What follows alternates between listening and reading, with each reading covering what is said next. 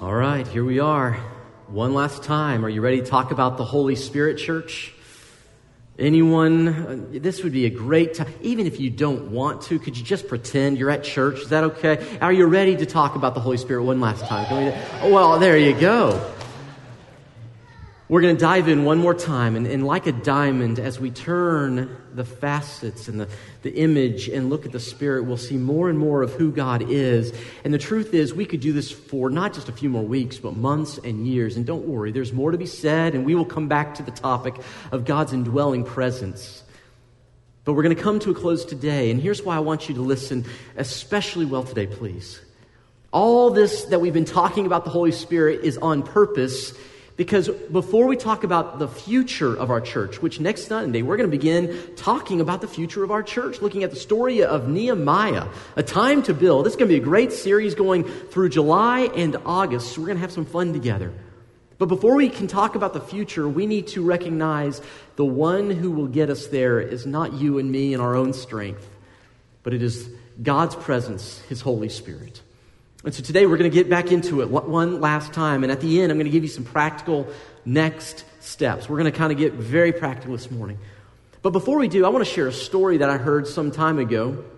It was the big game, it was the high school football championship. Everyone had come out, they were decked out in their colors, supporting their team, and it was a neck to neck game. In fact, it's one of those games where the tension was so high you could cut it with a knife. The home team was excited because they were looking, the scores tied near the end of the fourth quarter, and they're thinking, maybe, maybe we'll win this year. And everyone's so excited until the star quarterback is injured and this groan goes through the stadium. Everyone's like, oh no. And what's worse is not only was their star quarterback down, the coach is bringing in the second string quarterback. And when I say second string, I mean he's like deep second string. In fact, he was a nice guy, but the issue with him is he wasn't the sharpest knife in the drawer. You know what I mean? Not the brightest crayon in the box. Anyone tracking with me? He had a very low football IQ. And so he brings him out, he gets him ready. He says, All right, son, here's what I want you to do. He tells him the play to run. The boy runs out to the field. The team lines up. And to everyone's utter amazement, the quarterback doesn't call the play that the coach told him to call. Instead, he starts calling 14, 14, 14. The ball's height. He gets it to the running back. The running back, he runs, breaks through the line of scrimmage. Everyone is surprised. He jumps over the defensive line. He is zigging and zagging 30 yard. 20 yard, people are on their feet. 10 yards, everyone's excited. Touchdown, they win the game. The crowd goes wild. People filter onto the field. The coach is just like, What in the world? He grabs this second string QB and says, Boy, that was incredible. But what in the world caused you to call 14? That wasn't what I told you to call. Why'd you call 14? And he says, Well, coach, on the line there, I looked up and saw the two biggest meanest looking uh, linemen I'd ever seen, and I just counted, added up their numbers, number six and number seven. I added it together and called 14. He says, son, um, six plus seven doesn't add up to 14. And the boy says, well, coach, if I were as smart as you, we'd have lost the game. Now, here's why I'm telling that story, other than to get a mild chuckle and a lot of groans from you. Here's the question that we are going to have to lay to rest this morning, and I'm going to ask you to consider the reality of this question. How in the world, just like a silly QB story, how in the world did a group of uneducated, uninspired, illiterate, they had no money, no power, no political connections, how did the early church make it out of the first century. Like, if you know anything about the story of the first century church, it is impossible that it would have survived the first few decades, let alone to grow to the point where we are now gathering 2,000 years later in a room on the other side of the world celebrating the name of Jesus Christ. How does that happen? And more than that, how does this church that starts around 30 to 33 AD, in the first three and a half decades, grow to thousands, and by the year 350 AD, grow from a few people all the way to over 33 million people? First 350 years. By the way, if you want some numbers, according to Rodney Stark, he wrote this great history of the Christian movement in the Roman Empire. According to Stark, by the year 350, more than 56% of all the people in the Roman Empire were Christian. How does that happen? When you have no power, no prestige, how does that happen? The book of Acts tells us the story of how that happened. And the first thing we have to lay to rest is what does the title Book of Acts even mean? Well, a lot of times we'll say, well, the book of Acts, it's the history of the early church, the first 30 to 40 years, from about 30 to 30, uh, from about year 30 to 65 AD, somewhere in there. What's the Acts of the Apostles? The acts of what the church did, right? That's what it's about. no. It's not the history of what the church does. In fact, if you look through it, the one character who shows up in every scene, who shows up on every page, whose fingerprints weave throughout the entirety of the story of the early church is not a single apostle, it is the Holy Spirit. The indwelling presence of God is the reason the church made it in the first century, and I'm here to tell you, He will be the reason the church makes it in the 21st century. If you're looking around saying, Oh God, why? If you're wondering how we're going to get through what we're going through, if you're seeing the godlessness around you and going, I don't see any way out, let's go back to what God did, believing God can do once again what he did in the first century, but now in the 21st century. So I want to just give you a survey of the Spirit's presence in the book of Acts. And then I'm going to give you something that we can do as a church. But let me just give you an overview here. In the book of Acts, you will find the Holy Spirit mentioned, his name, Spirit or Holy Spirit, 56 times. I went and recounted this week. And if you add in the pronouns him or his, it goes up to over 100 references.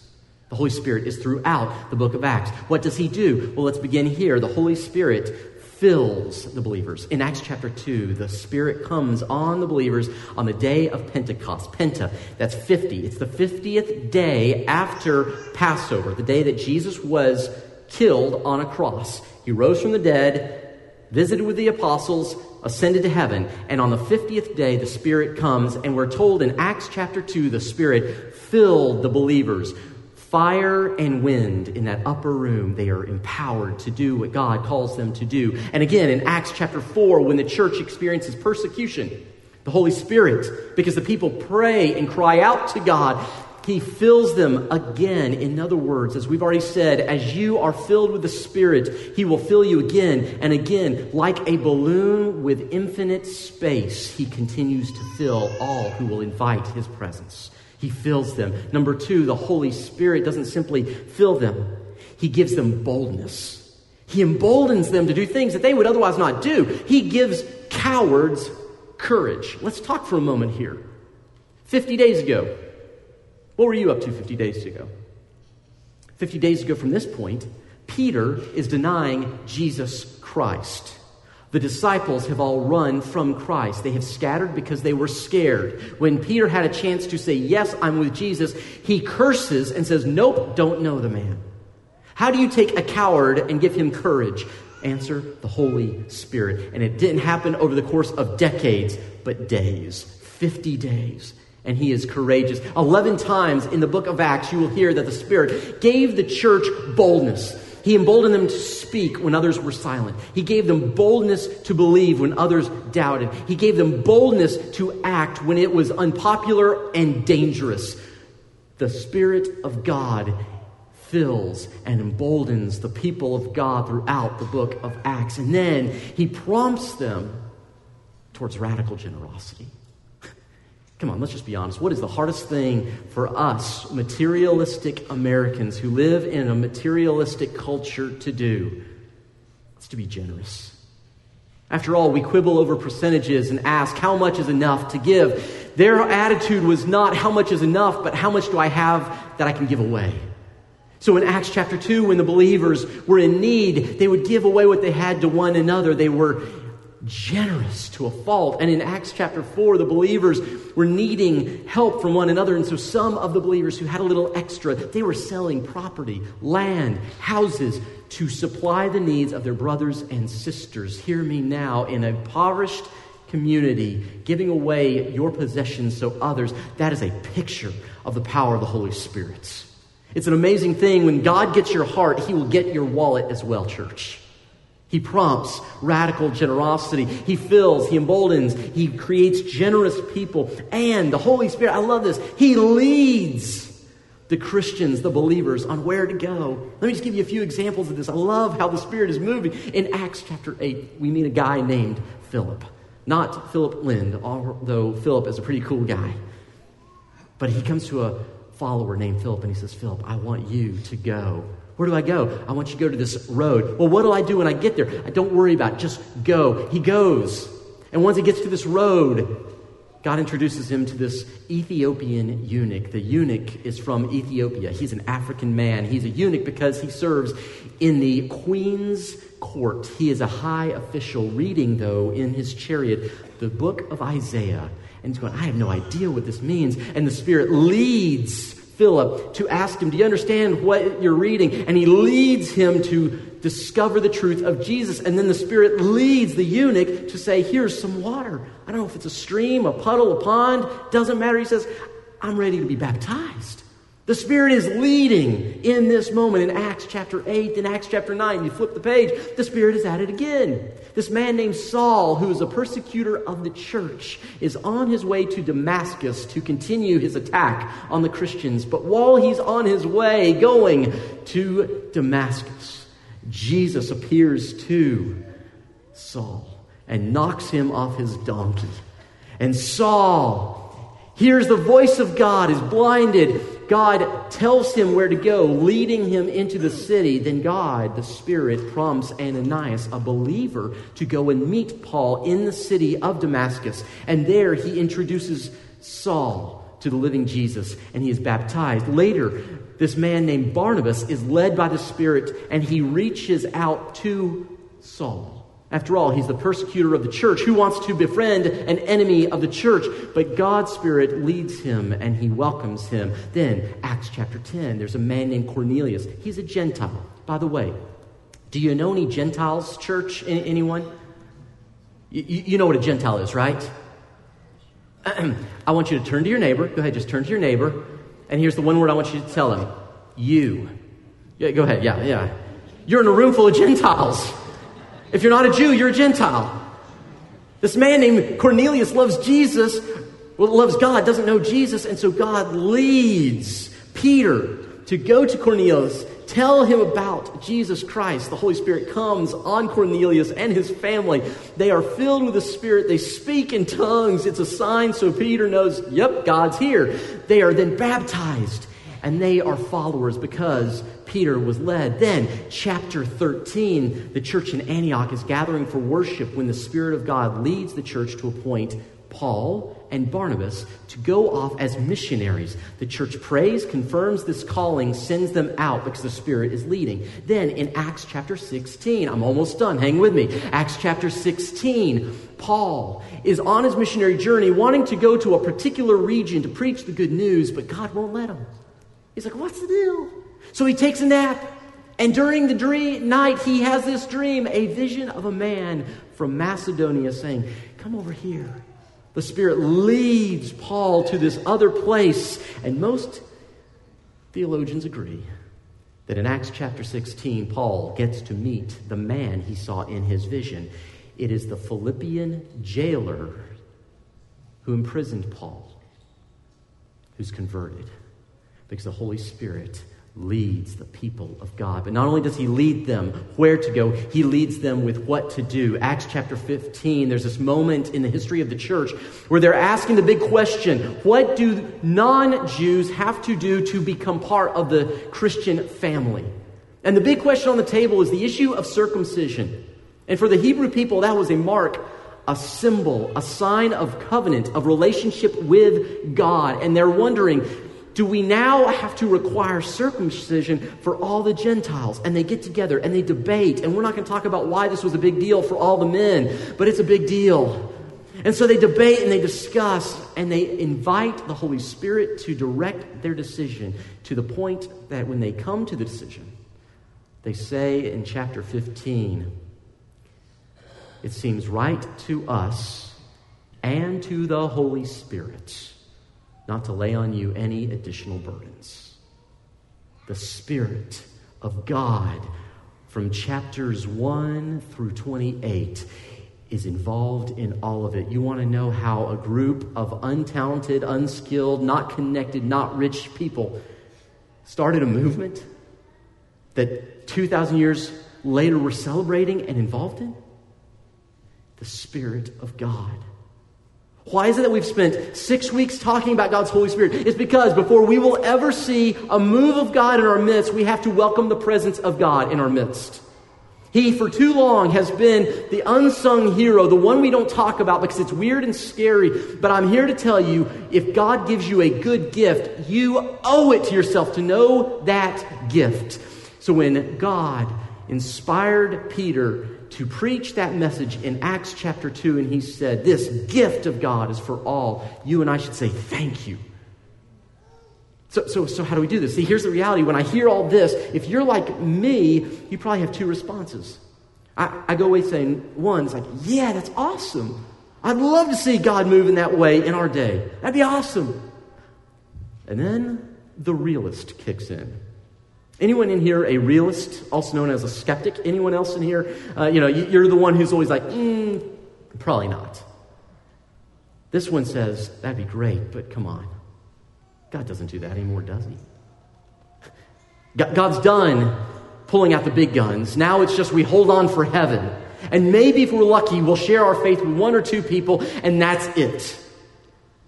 But see, that's not what the scripture teaches at all, is it, family? Is God done with his church? No. So, what, is, what, what do we do? See, before we can talk about what God is going to do, see, part of the challenge is we start with chapter 2 of Acts when the Holy Spirit comes. And we're intimidated because we see what the church did because the Spirit was there. And we forget that before chapter 2 is this other chapter called chapter one, yeah, not a trick question. One comes before two. That's just the way it works. And in that chapter, we get the reason, the way this all works. And I want to give you three verses. Three verses we're going to look at this morning for just a couple minutes. I'm going to give you four things to do. Are you ready? Because this is where it all gets kicked off, not only for the church, but for you personally. Jesus, in Acts chapter 1, verse 4 and 5, says these words On one occasion, while he, this is Jesus, was eating with them, he gave them this command. Do not leave Jerusalem, but wait for the gift my Father promised, which you have heard me speak about. For John baptized with water, but in a few days you will be baptized with the Holy Spirit. And then in verse 8, he goes on to say this But you will receive power when the Holy Spirit comes on you, and you will be my witnesses in Jerusalem and in all Judea and Samaria and to the ends of the earth. Now, Pay attention, this is huge. Jesus is about to tell them how to do what they are going to do. He's about to give you and me the inside scoop if we will listen. But I first want to show you what he does not tell them to do. First off, when we see the large scale mission that God gives to his church, I always want to say, I need a few things first, Jesus. I need some more education. I need to have a class on this. I need someone to train me how to do this. I need to just kind of get into the weeds more, and then I can do it. So we want education. Others will say, no, no, no, it's not education. I just need more experience. I need some on the job training. Show me how to do this. I need someone to teach me, train me, model it. And all these things may be good and helpful, but we think that's what we need. And then there are others who say, no, I just need more enthusiasm. Come on, if you have really experienced the grace of God, you would tell everyone about Jesus. You just need more enthusiasm. Crank up that caffeine to 11. But do you notice Jesus does not say for you to do what I've called you to do that you need more education? You need more experience? You need more enthusiasm? Think about this for a moment. Jesus Christ, For three years, Jesus is the teacher to the apostles. If you're going to go through a training course on who God is, who better to teach you than God Himself? Do you think they had a pretty good teacher for three years, church? Absolutely. They didn't need more education. They already had it. In fact, in John 14, Jesus is referred to as the truth. He is the one to whom and from whom all good things flow. And so he, they had education. Notice they didn't need more experience. Again, for three years they were with God. Can you imagine what it would have been like to wake up every morning next to God Himself? Oh, Jesus, good morning. What are we doing today? Can you imagine when Jesus would roll out the itinerary of what they're going to be doing? He's like, well, it's going to be a good day. First, um, people are going to be hungry while I'm preaching. So I'm going to, I don't know, let's feed 5,000 people with some kid's snack pack. And, and, then maybe later in the day, I'll go preach this massive sermon. I might do it on a mountain somewhere, so we'll call it Sermon on the Mount. Some of you should take notes because others later will want to read about it. And then I'm going to cast out demons. It's going to be an amazing experience. Some of you guys are going to be freaked out. You're going to be telling your friends about it. And then, and then we're going to go together up on this mountain, and I'm going to like change form. It's going to be kind of weird. You won't be able to describe it, but Moses and Elijah will show up. It's going to be epic. Can you imagine the experiences you would have with Jesus? See, they had education, they had the experiences. And by the way, did they have the enthusiasm? Well, let's just ask it this way. If your best friend was murdered on a cross, and you thought all hope was lost, and three days later your friend comes walking through the door, how many of you would be just a little bit excited or enthusiastic? See, listen, church, they had education, they had experience, they had enthusiasm, and Jesus does not say you need any of those things. What he says is you need the empowerment of the Spirit of God. More education will not change you, more experiences won't change you. More enthusiasm won't change you. The empowerment of God is the only thing capable of changing you and me. So the question is, what's our next step? Here we go as we're about to leave the series, move into the future as a church. What is our next step? Let me give you four things. And to help you remember it, yes, it's an acrostic. I know, I know. Yeah, these are goofy, but if you'll remember them, it's worth it. But I want to walk you through this. Our next step S T E P. Notice what Jesus says if you want to receive this empowerment, if you want to move into the future the way that his followers in the first century did, you got to take your next step. Number one, S. You must stop. You must stop. Everybody say, stop. stop. Notice what he says to his followers in verse 4 But wait. Stop. See, often we are so eager to obey, we miss out on what God wants to do because we're running ahead of God. But in Isaiah chapter 40, that famous passage, he says, Those who wait on the Lord will renew their strength. It's in waiting that God does something for us. I love that moment about four years ago. My, my son, Stephen, just my buddy, he was six years old at the time, and we were training him on what to do at night for bedtime. I know you all probably have bedtime routines similar to this, but we taught him okay, here's the thing. First, you go to the potty, then you wash your hands, then you brush your teeth. Now, it's really important that we get that order correct. We wash and then brush teeth, okay? So we got that. Then it's take off all your clothes and get into the shower. So one night I remember my boy, he's just going through, he's like, I'm going to do this, Dad. I'm going to just obey right away, all the way with good attitude. And he's going and blowing. He uses the potty. He washes his hands. He brushes his feet. He hops in the shower. He's about to turn it on when I say, whoa, whoa, whoa, whoa. Did you forget something? He goes, No, I don't think so. I said, Look down. He goes, oh, My clothes. Head to toe, everything's still on. I love the fact that he was so eager to obey that he was rushing ahead. I love that kind of a heart. And some of us can't wait to obey, but hear me now. Sometimes we need to wait to obey. That God is calling you to pause before you proceed, that He's asking you to stop so you can receive before you leave. Does this make sense to anyone this morning? We stop, but hear me now. Stopping is not passive where you just sit, fold your hands, twiddle your thumbs, and say, I'm waiting. No, no, no, it's an active waiting. In fact, did you see what the followers of Jesus did? In verses 12 through 14, when they gathered together in this upper room, they prayed. They stopped and then they talked to God. They talked. It says in verse 14 that they were all together in constant prayer. Let's talk about how long they prayed before God acted. The day of Pentecost, 50 days after Jesus' death on the cross. 50 days, that's when the Holy Spirit came. Now, let's do some math. Jesus died, was in the grave for three days. We're then told in verse 3 of Acts chapter 1, if you want to look at this, Acts chapter 1, verse 3, it says that Jesus then visited with and appeared to his followers for 40 days. So you have three days in the tomb plus 40. Quick question what is 40 plus 3? Church? Very good, okay? Now, here's the big one. Day of Pentecost, Holy Spirit comes. 43, if we take that from 50, 50 minus 43 is what? They were together praying every day for a week. How many of us just do the shotgun prayers in the morning and wonder why nothing changes? See, it's active. When you are waiting on God, when you are stopping, you're not just sitting passively. You are talking with Him. You are laboring with God in prayer, saying, Oh, come, Lord. You say, Why does God delay? Why doesn't He act uh, immediately? Well, I don't know always why, but let me give you a pretty good guess. Prayer doesn't simply invite God to move, it prepares us for his movements. Where we're saying, I am open to you. I will receive you. Whatever you say, I will do. See, some of us need some time to warm up to what God is going to tell us to do, don't we? So we stop, we talk, and the O, if you're ready, if you're ready for your next step, the, the, excuse me, the E, it is empower. It is empower. Jesus in verse 8, did you notice what he said? He said, You will receive, say this word with me, power. That word is the Greek word dunamis. Everybody say dunamis. Dunamis. Don't you just feel strong and smart and powerful with that one? That word is where we get the idea of dynamite.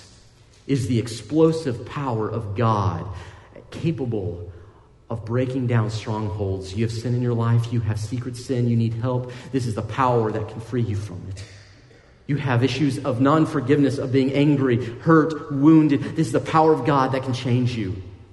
Think about it with me. How many of you, I'm going to date myself a bit here, but how many of you remember that wonderful TV show, Home Improvement? Do you remember this show? Anyone?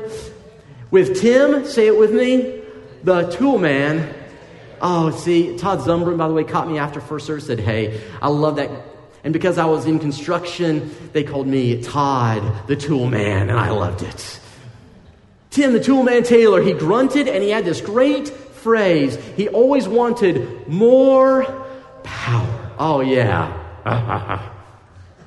but unlike his power that'll blow off his hand or his head, the power that God offers will free you from sin and give you what you need to move into the future. He says, if you want to experience in the, in the 21st century what he did in the first century, you've got to stop, talk, receive the power from God. And then, are you ready? Now, now don't put this up yet unless you're just really ready. Here's the last one, the P. Are you, are you ready for it? Are you just ready to be done with church? It's okay, I am too. So here we go. Are you ready? Here we go. The P. And before we put this up, don't do any of these unless you're ready to do the last one. If you don't do the last one, then all you got is stat, and that's just not a word, and it's silly.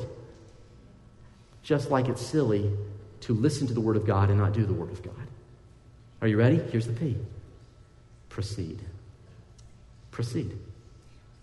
If you want to know your next step, church, the moment you walk out of this room, you stop, you talk to God, you receive His empowerment. You say, What does that look like? Sometimes it's not it's not that you're like, oh, yes, I now have this supernatural sense, but He will simply wake you up to do certain things. Uh, I don't sleep well. That's just, I just don't. So often my best prayer life starts at about 3 a.m. And the number of times that I'll wake up and there will be a name of someone in this church or someone I know on my lips, and it's like, okay. And I've just learned that when that happens, I need to text the person. I don't call you at 3 a.m., but I'll text you. And the number of times I've had someone come up afterwards and say, How did you know I was awake? How did you know to pray for me? And I say, I don't know. But God told me I needed to. I just had this sense I needed to reach out to you. That's the empowerment. And so then you do what he's empowered you to do. You proceed, and it can be as simple as a text, a call, it can be a note, it can be a word, it can be a simple act, it can be saying, I'm sorry, I forgive you. Let's do this together. God will give you what you need if you will stop, talk, receive his empowerment, and then proceed. Because he says, You will be my witnesses. A witness is someone who is willing to go and give all they have, even their very life, to tell the good news. And the result will be you'll be witnesses in Jerusalem, Judea and Samaria, and to the very ends of the earth. Did you know, church, this morning, part of our family from Clear Creek is in Haiti right now? We're doing this. It's not because we have power in ourselves, but it's because the same Spirit who is given on the day of Pentecost is available to all today. See, where do you get that, Josh? Last verse, then we're done with the series. Acts chapter 2 and verse 39. Peter finishes the great Pentecost sermon, and he says these words And you will receive the gift of the Holy Spirit. And I love this. He says, The promise is for all of you in the crowd and for all of your children as well. But not just for you, not just for the kids around us. This promise is for all who are far off, for all whom the Lord our God will call. Church, we are now celebrating Jesus separated, far off by 2,000 years and a different country. Are we far off? Oh, yeah but we've now been drawn near because of the Holy Spirit.